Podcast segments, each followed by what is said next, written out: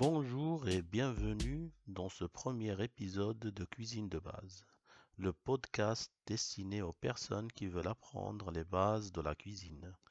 Le contenu de ce podcast est destiné aux amateurs de la cuisine comme aux professionnels. Ce podcast est le premier d'une série de 8 épisodes.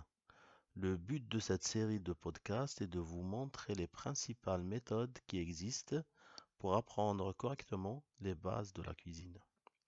Je m'appelle Hicham et je suis un grand amateur de la cuisine.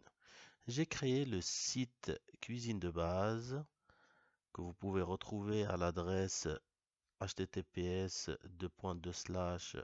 cuisine de base tout attaché.com. J'ai créé ce site parce que d'une part, je suis convaincu que pour améliorer nos rapports avec la nourriture, il faut connaître les bases de la cuisine. Et d'autre part, parce que le savoir est maintenant à la portée de tout le monde. Il suffit d'être autodidacte et motivé pour apprendre grâce à des milliers de sources sur Internet, qu'elles soient gratuites ou payantes. Moi-même, j'ai passé un CAP cuisine en tant que candidat libre. Alors je peux vous dire que tout est possible. Aujourd'hui, nous allons parler de... Nous allons commencer par un petit peu de l'histoire. Nous allons parler de l'histoire de la cuisine. Ensuite, nous allons faire le point sur, euh, sur certains chefs qui ont marqué la cuisine française. Et enfin, on va parler un peu des différents types de restaurants qui peuvent exister aujourd'hui. Alors, sans trop tarder, nous allons parler de l'histoire de la cuisine. Donc, avec l'invention du feu, on peut imaginer que nos ancêtres ont arrêté de consommer la viande crue de leur gibier qu'ils ont chassé ou pêché. Et ils ont commencé à savourer le goût d'une nouvelle forme de viande grillée ou rôtie et de découverte en découverte, notamment les outils et pratiques qui lui ont permis de cultiver la terre et d'élever des animaux, l'homme n'a cessé de peaufiner sa cuisine et de l'enrichir avec des nouveaux produits alimentaires. Plus tard après, la gamme des produits s'est élargie quand l'homme a commencé à explorer et conquérir des nouveaux territoires. Ensuite vient l'époque du développement de l'agriculture pendant laquelle les techniques agricoles ont été étudiées d'une manière scientifique. Les outils utilisés dans la cuisine ont aussi connu un développement graduel et ont fortement contribué à l'évolution de la cuisine. L'émergence de la grande cuisine a commencé avec la naissance de nouvelles créations culinaires comme les jus, coulis, mousses, ragoûts, etc. Ainsi, des nouveaux métiers de bouche sont nés ou restructurés. Le domaine de la restauration a existé avant même l'invention du mot restaurant, qui lui a été inventé au milieu du XVIIIe siècle, paraît-il, dans la nouvelle ville de Paris. Aujourd'hui encore, la cuisine n'a cessé de se développer et les nouvelles technologies ont permis à tout le monde de s'improviser cuisinier. La cuisine est l'un des moyens les plus sophistiqués pour véhiculer l'identité et la culture d'un peuple. Ainsi, certains pays comme la France, le Maroc, l'Italie la considèrent comme un facteur d'identité nationale et un élément de patrimoine culturel immatériel. Dans une toute autre dimension, on peut remarquer que quand les gens s'expatrient ou quittent leur terre natale vers une autre terre, ils gardent toujours leurs vieilles habitudes et notamment les habitudes culinaires, qui est un moyen pour préserver leur culture. En effet, les plats traditionnels sont transmis de génération en génération, et c'est d'ailleurs de cette manière que le multiculturalisme émerge. Qui d'entre nous n'a jamais essayé de reproduire un plat qu'il a savouré pendant une soirée inoubliable dans un restaurant éthique? Japonais, italien, chinois, marocain.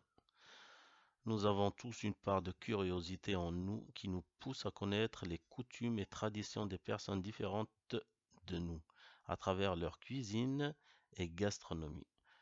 Cela prouve que la cuisine est un unificateur, rassembleur et même un moyen de réconcilier les gens. La gastronomie française euh, est mondialement connue. La diversité de ses plats témoigne de la richesse des produits culinaires utilisés en cuisine. Chaque région est connue par une ou plusieurs spécialités et produits. On peut citer à titre d'exemple les pâtisseries parisiennes, tartes normandes, quiche lorraine, salades niçoises et plein d'autres spécialités que je ne pourrais toutes les citer. Et en général, les Français sont fiers de leurs produits locaux et souvent conscients de l'importance que joue chaque repas dans le déroulement de la journée. Car celui-ci dépasse la simple alimentation et doit faire appel à quasiment tous les sens. D'abord, l'ouïe, car pour certains plats, le gazouillement des mets témoigne du bon accordement de l'ensemble des saveurs. Ensuite, la vue, puis l'odorat. Après, le toucher et enfin, le goût, bien sûr. Malheureusement, de nos jours, on commence à voir une certaine forme d'alimentation différente de ce que nos parents et nos grands-parents ont connu. Les gens prennent de moins en moins du temps à la pause déjeuner du midi, grignotent davantage et consomment beaucoup de sandwichs et de plats cuisinés. Les industriels de l'agroalimentaire cherchent à standardiser nos habitudes alimentaires afin de créer un vaste marché mondial de la consommation. Le style américain est souvent pris comme modèle, malheureusement. Ainsi, les produits peuvent alors être diffusés sur la plupart des marchés, entraînant pour les multinationales une réduction de leurs coûts fixes et, donc, réduction de coûts fixes et donc réduction d'économie d'échelle, bien sûr. Donc tous ces éléments ont permis aux restaurants type restauration, rapide ou fast-food célèbrement connu, euh, de se développer d'une manière phénoménale, ainsi que les plats cuisinés que l'on trouve partout dans les magasins spécialisés ou de grande distribution. Et c'est pour ces raisons qu'on commence à trouver des plats quasiment similaires chez une grande partie des professionnels de la restauration. C'est un vrai désastre. Cette manière de consommer que beaucoup qualifient de irresponsable, moi-même je la qualifie d'irresponsable d'ailleurs, a grandement contribué à la propagation de l'obésité, malheureusement. D'obésité, de cancer et de maladies cardiovasculaires à cause des additifs alimentaires utilisés dans les plats cuisinés pour allonger leur durée de vie. Des additifs que pour un grand nombre, on ne connaît même pas leurs effets, euh, euh, leurs effets sur notre, notre propre santé. Donc il est temps de prendre les choses en main. Il y a une célèbre citation d'ailleurs qui dit Dis-moi ce que tu manges, je te dirai qui tu es. Bon. Le style d'alimentation est un élément essentiel et constructeur de la personnalité que tout un chacun a. Et il est donc possible que chacun puisse se construire une meilleure personnalité en choisissant de manière réfléchie son alimentation. Pardon. Il est grand temps de nous prendre en main et surtout d'arrêter de subir l'uniformisation des modes de vie que la société en général et les producteurs de l'agroalimentaire en particulier essaient de nous l'imposer. Il est grand temps de devenir un consommateur responsable. De nos jours, il est vital d'identifier l'alimentation saine et de s'éloigner de la mauvaise alimentation. C'est la responsabilité de chacun d'apprendre à cuisiner ainsi que de comprendre et de savoir la composition des produits que nous mettons dans nos assiettes. Voilà pour l'histoire de la cuisine. Donc, comme vous avez pu le voir, il y a des bons dans l'histoire et il y a malheureusement des mauvaises choses. Maintenant, sans trop tarder, voici quelques, chefs qui ont marqué la cuisine française. Je vais vous en présenter les huit grands euh, qui, à mon sens, ont influencé et marqué la cuisine française. Donc la cuisine française est sans doute une cuisine de référence dans le monde entier. Si on présente les huit chefs qui ont marquer la gastronomie française, on peut d'une manière indirecte présenter des chefs qui ont marqué la gastronomie mondiale. Ok. Le répertoire de la cuisine française compte plusieurs centaines de plats divers et variés. Mais la cuisine française n'est pas qu'une série de plats et régions de plats.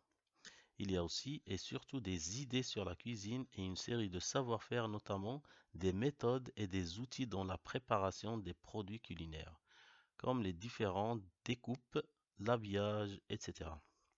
Plusieurs grands noms de la cuisine française ont contribué à l'évolution de cette filière qui est maintenant classée au patrimoine culturel immatériel de l'humanité.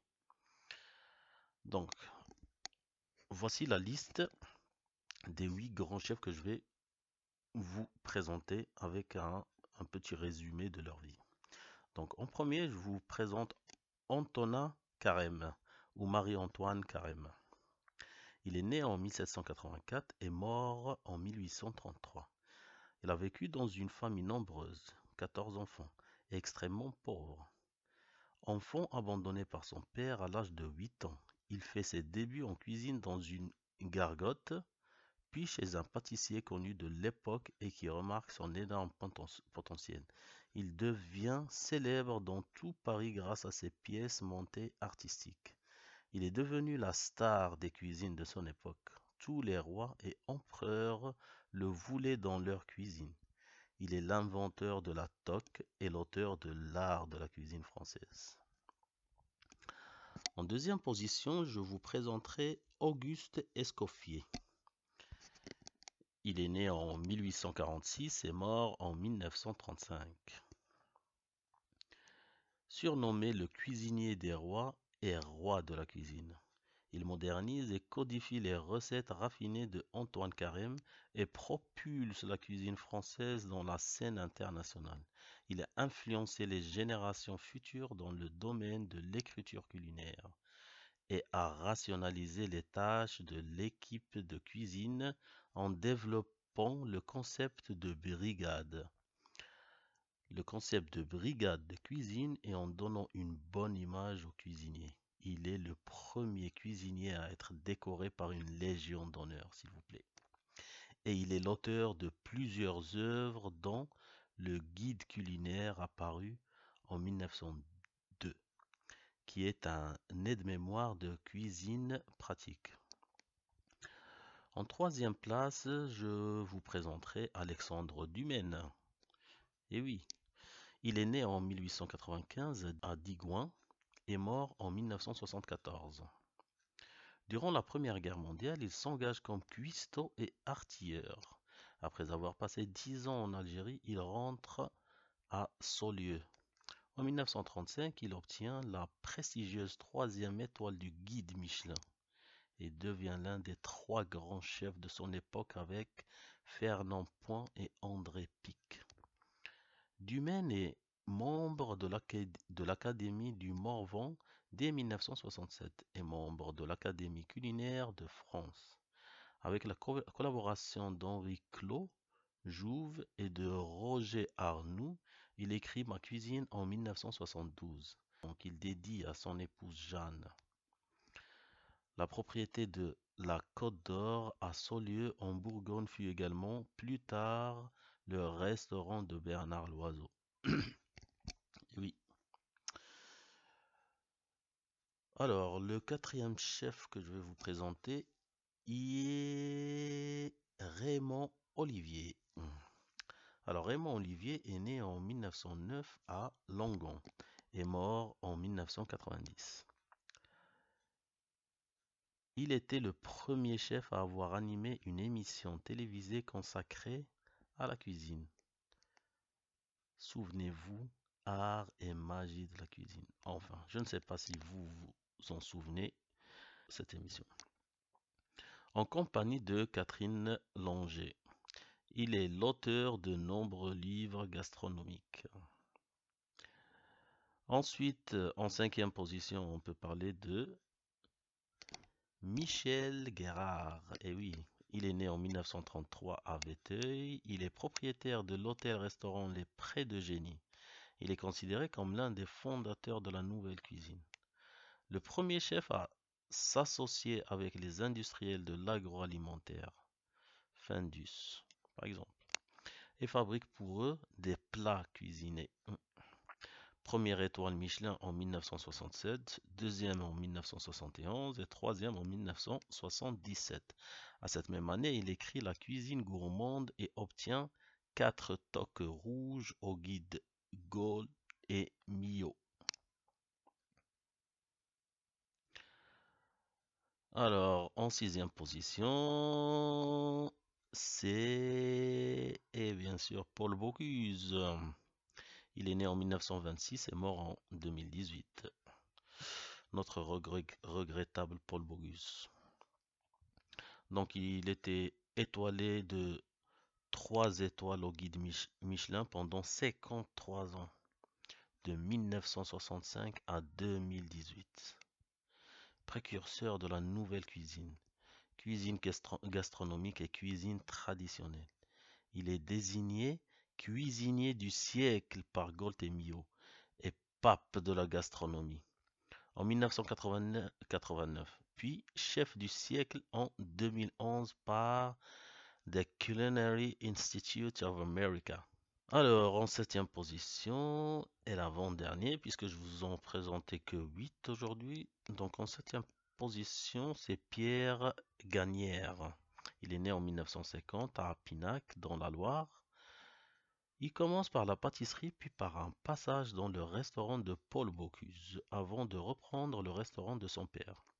Pierre Gagnère est chevalier de la Légion d'honneur, commandeur des arts et des lettres, chevalier de l'ordre du mérite agricole, officier de l'ordre national du mérite et docteur honoris causa de l'université de Liège.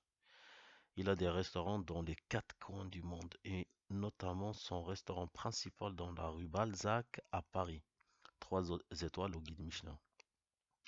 Il a publié plusieurs ouvrages seul ou en collaboration dans Lucide et ludique où il résume ses 40 années d'expérience culinaire. Et en dernière position, en dernier nom, je ne vais pas tous vous, les citer, mais j'ai choisi de vous présenter huit grands chefs, donc pardon pour les autres chefs que je ne vais pas citer. Donc en dernier, Bien sûr, je citerai Alain Ducasse. Il est né le 13 septembre 1956 dans les Basses-Pyrénées. Il a commencé à 16 il a commencé à il a commencé à 16 ans comme apprenti dans le restaurant Le Pavillon Landais. Puis il intègre le restaurant étoilé de Michel Guérard. Puis il apprend la pâtisserie avec le pâtissier normand Gaston Lenôtre. Il a appris la cuisine provençale avec Roger Verger au moulin de Mougins, près de Cannes. Ensuite, il devient le disciple d'Alain Chapelle et Mionnet qui devient son maître spirituel et lui transmet, le culte du produit, le souci de la perfection et le bonheur de cuisiner, c'est-à-dire de susciter le plaisir de ses hôtes. Il obtient ses deux premières étoiles Michelin à la terrasse de l'hôtel Joanna de Juan-les-Pins sur la côte d'Azur.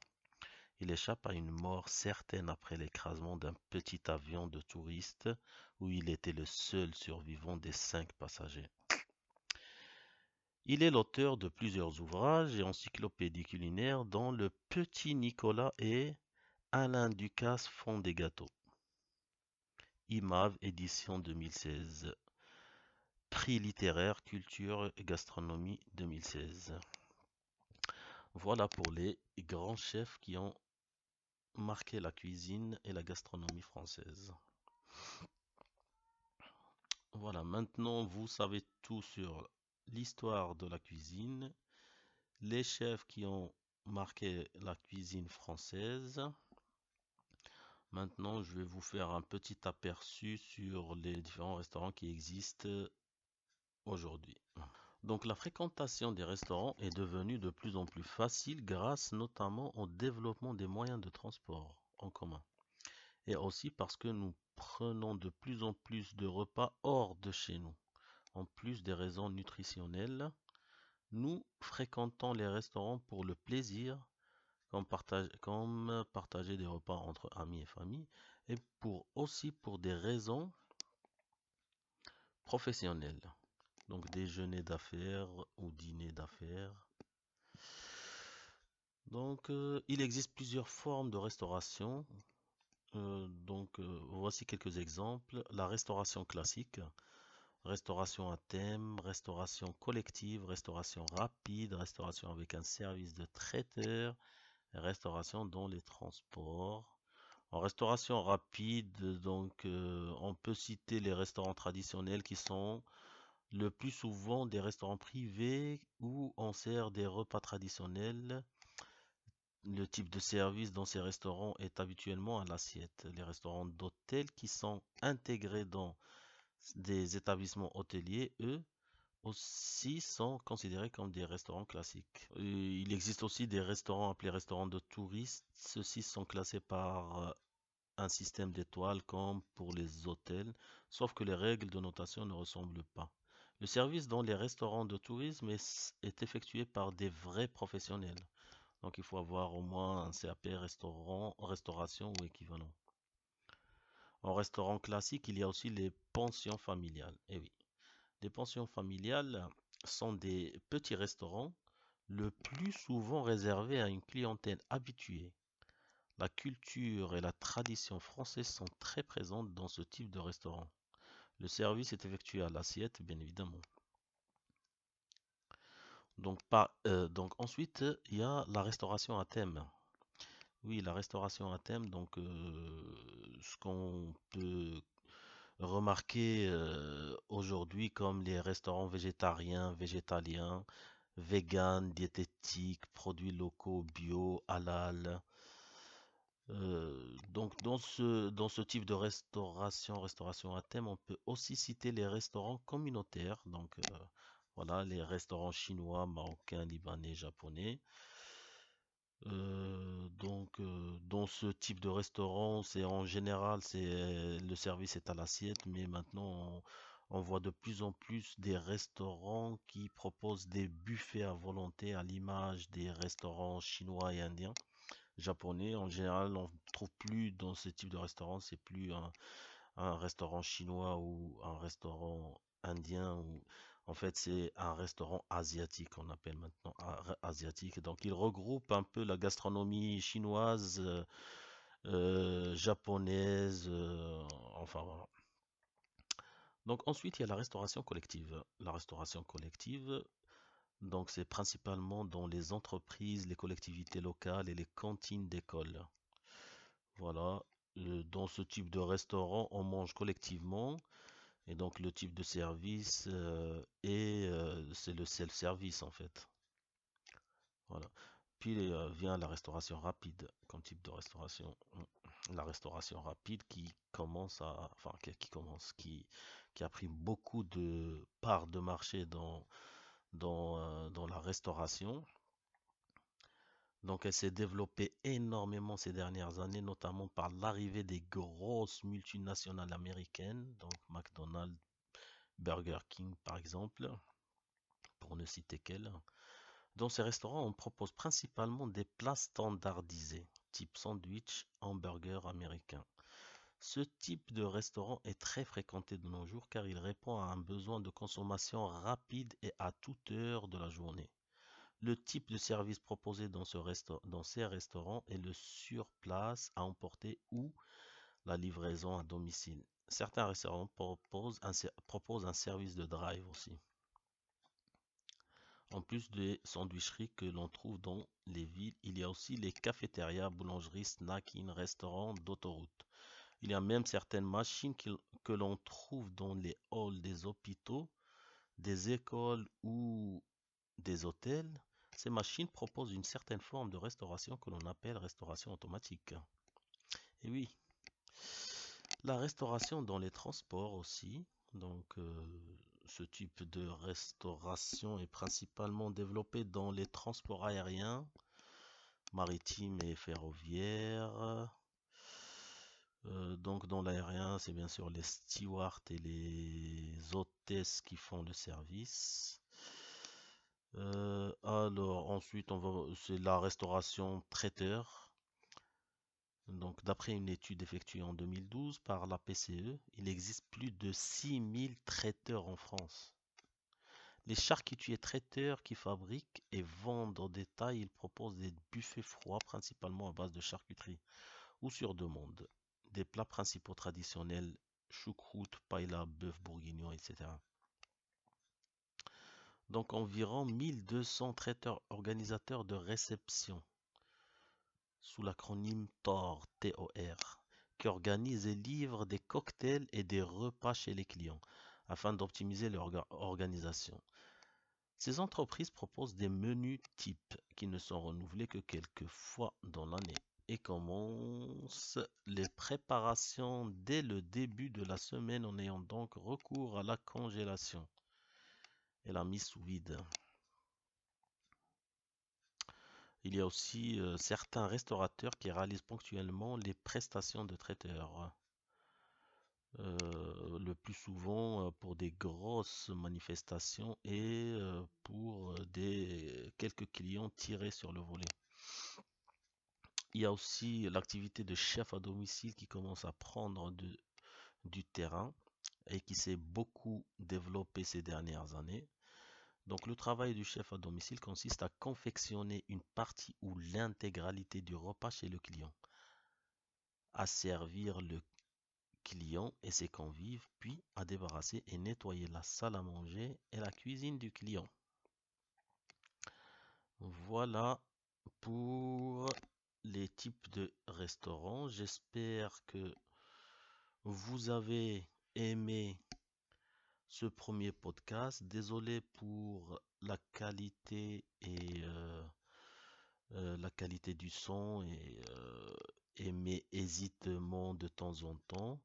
Pour plus d'informations, n'hésitez pas à consulter mon site internet cuisinedebase.com. Vous pouvez y trouver un guide à télécharger gratuitement. Ce guide vous permet de voir comment vous pouvez postuler pour passer un CAP cuisine en tant que candidat libre dans tout ce qu'il faut savoir pour le faire. Donc je l'ai appelé le kit du candidat libre au CAP cuisine. Donc vous pouvez le, euh, le télécharger gratuitement. Et bien sûr, bah, vous pourrez, euh, vous pourrez euh, télécharger aussi un, comment on appelle ça, un programme d'entraînement étalé sur 5 ou 6 mois. Vous pouvez le personnaliser à votre manière. Donc, euh, étalé sur 5 à 6 mois. Et je vous propose dans ce programme une série de d'entraînements à faire toutes les semaines. Euh, donc vous pouvez aussi trouver les fiches techniques des préparations et les techniques de base qu'il faut apprendre pour réussir les euh, bah, le CAP cuisine, le CAP cuisine. Donc, de toute manière, on reviendra sur tout ça dans les prochains épisodes.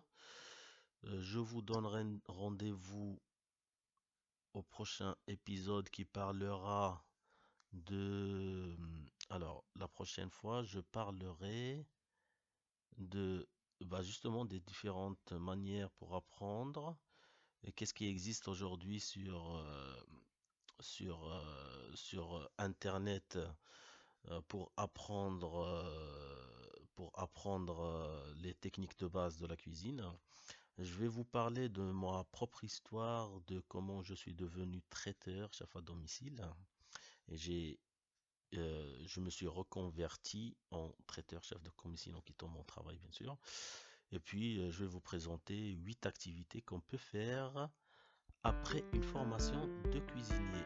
Merci de votre attention et au revoir. C'était Hicham et à la prochaine. Merci.